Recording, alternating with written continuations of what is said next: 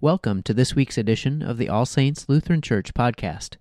All Saints is a congregation of the Evangelical Lutheran Church in America. We are located in Davenport, Iowa. Each week we bring you the digital edition of the weekly sermon. Enjoy. named Martha welcomed him into her home. She had a sister named Mary who sat at the Lord's feet and listened to what he was saying. But Martha was distracted by her many tasks. So she came to him and asked, Lord, do you not care that my sister has left me to do all the work by myself? Tell her then to help me. But the Lord answered her, Martha, Martha, you are worried and distracted by many things. There is need of only one thing. Mary has chosen the better part, which will not be taken away from her. The Gospel of the Lord. You may be seated. How many of you cringed when you heard me start to read this story? Any of you? I did. Thank you, Sarah. Thank you. Um, how many sermons have you heard about Mary and Martha? And, and typically, the sermon is something to the effect of, Are you a Mary or are you a Martha? So let's get it over with, shall we? If you are a Mary, raise your hand. If you're the Mary who, who likes to sit at Jesus' feet, spend time in the Word, little quiet reflection time, and, and spending time in worship, if that's you, raise your hand if you're a Mary. Wow, that many of you. Maybe, maybe Barb's like, maybe, yeah, okay, thank you. Yes, Scott, definitely you are. Okay, and now, if you are a Martha, if you are the doer bee, if you are the person who wants to run the food pantry and do all the projects of the church, and you're here all the time, and you're mowing the lawn, and you're doing all those things, and you're busy all about hospitality and those kind of things, if you are a Martha, raise your hand. Uh-huh. Now, if you're somewhere in between, because that person isn't really mentioned here this morning, and you're like, well, some days I'm this way, some days I'm that way, raise your hand if that's really you. Okay. All right. Now, how many of you think that if you're the Martha, you think Martha gets a bum rap in this story? Yeah.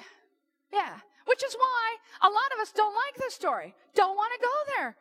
I'm a Martha. I am a Martha through and through. I can't sit still to save my soul. Even when I'm sitting still watching TV, I am at least knitting or I am journaling or I'm doodle praying or I am doing something. But sitting still is not an option for Lisa. It is not in the fiber of my makeup. Hospitality is in Lisa's makeup and it is hospitality extreme. And I'm thinking probably after nearly eight years of being your pastor, you've probably caught on to that, right? That it's not just about tables being upstairs, but it's also about the tables have to be decorated and there has to be food for people and vacation Bible school has to be a big deal and it can't be just cheap, lousy crafts that aren't going to make it out of the building, but it has to be good crafts, you know? So hospitality extreme. That's who I am. And so when I have read this Mary and Martha text all my life, and I've heard it preached over and over and over again, it has, well, let's just say, kind of miffed me off a little bit because I think Martha has gotten a bum rap. Hmm. Well, that being said, let's talk about what's going on in this story this morning. Okay? Let's talk about what's happening. Jesus has come to visit. Now, we are in the 10th chapter of Luke. So we're a good portion into Luke. Jesus is definitely a somebody at this point. They're already trying to figure out how to kill him. And Jesus comes to visit. Where does he come to visit? Whose house? Martha's house. This is Martha's house. It says it in scripture, which means that's a big enough deal they couldn't leave it out. Martha's house, not Martha's husband's house, Martha's house. Martha is a woman. Martha has property. Martha has a home and she has worked darn hard to get it and to provide for it. This is a big, big deal. And so Martha having a home is a big deal to Martha too. She's excited. And here now, Jesus is going to come and visit, and he's going to have dinner at her home that she has worked her life to get. And somehow she has survived as a woman in, in, in a time and period where it was not necessarily easy or friendly for her. and she has acquired property and she has established that property and Jesus chooses to come chooses to come into her home. So she's there and she's all excited and she's getting all ready for Jesus coming.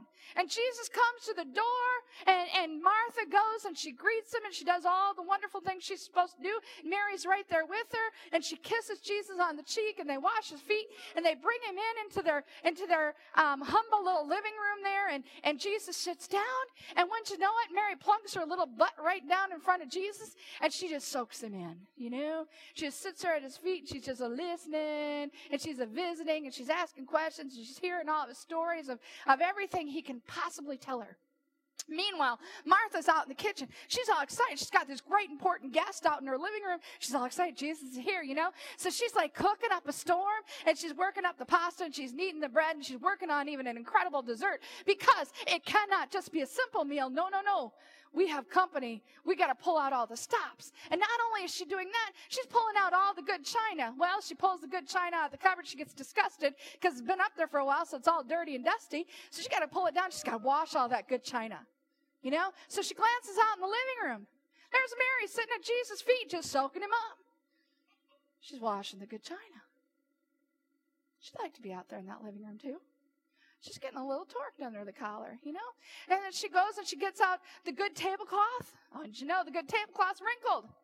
Surely you know something how this goes, don't you, right? And the kids are out in the living room, right? And so now she's got to iron the tablecloth. So she's out there and it's hotter than blazes and the steam's rising up from the iron and the stoves are cooking and the pasta's boiling over. And she looks out in the living room again and here's Mary still sitting on her biscuits, sitting in front of Jesus, asking him more questions. Isn't it wonderful? Martha's getting a little bit more miffed off. Then Martha is a good cook. She's got everything figured out. And so she has timed it perfectly, women. And you know what I'm talking about. Everything's done at exactly the same time, which is wonderful. It's how you want it to be, right? Unless there's only one of you. And it's a big meal.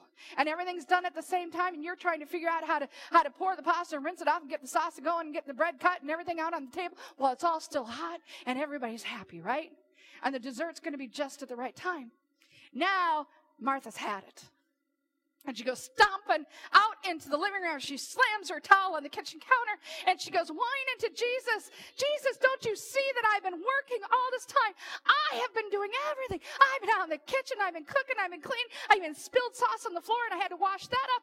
And here's Mary just sitting out here visiting away with you. Tell her to come and help me.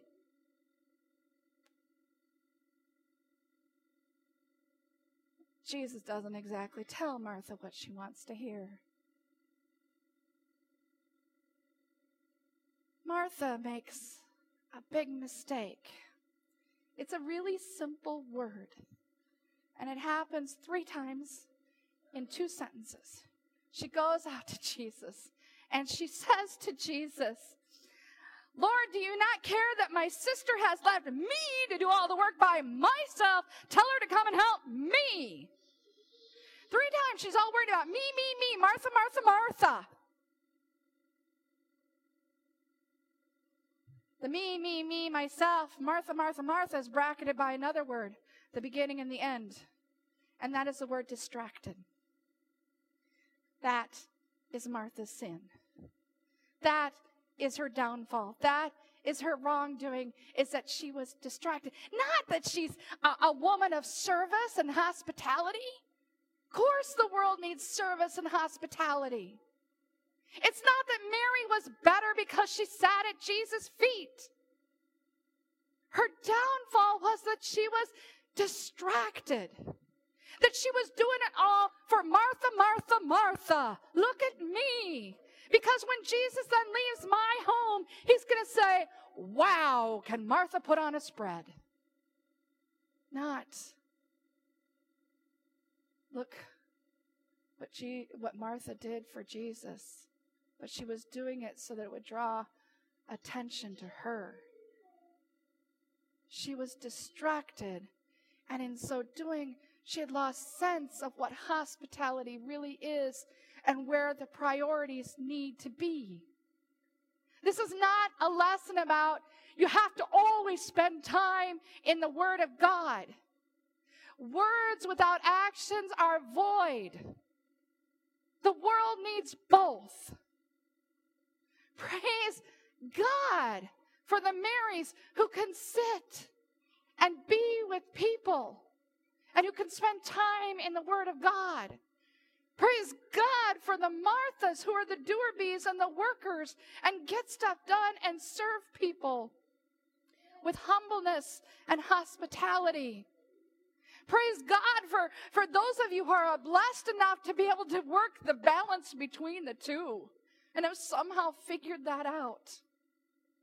But above all people, whether you are a Mary or you are a Martha or you've figured out the magical balance, above all, praise God. Amen.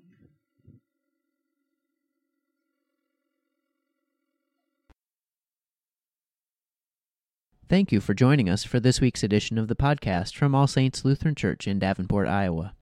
Please know that you are welcome to visit and worship with us anytime you're in the Quad Cities. You can also find us online at www.allsaintsdavenport.org.